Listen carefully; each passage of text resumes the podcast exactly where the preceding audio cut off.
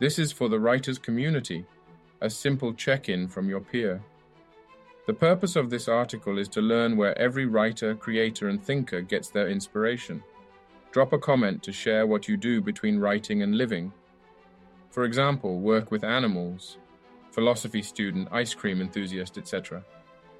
My wife and I have a three year old and a three week old.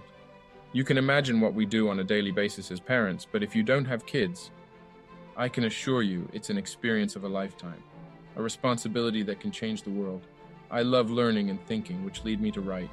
Medium has truly been an amazing experience as far as being able to express myself and having the opportunity to interact, engage with other writers across the globe.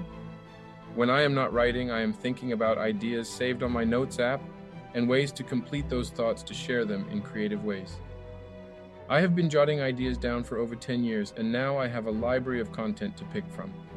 The world is full of motivation to push us to be creative. I write about the abundance of ideas from the universe to help me unlock my mind and hope to help others as well. My in between spending time outside, walks on trails and around the neighborhood and playing with my kids. Watching interesting documentaries, science, space, biographical stories, technology, and psychology. Developing an understanding of how the world works, breaking down ideas, asking questions, podcasts, sharing interesting topics.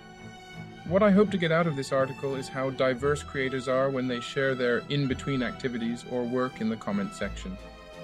My immediate next goal is to finish part two of my last article titled A Conversation with a Machine, then dissect the reaction from this article and learn something from the audience.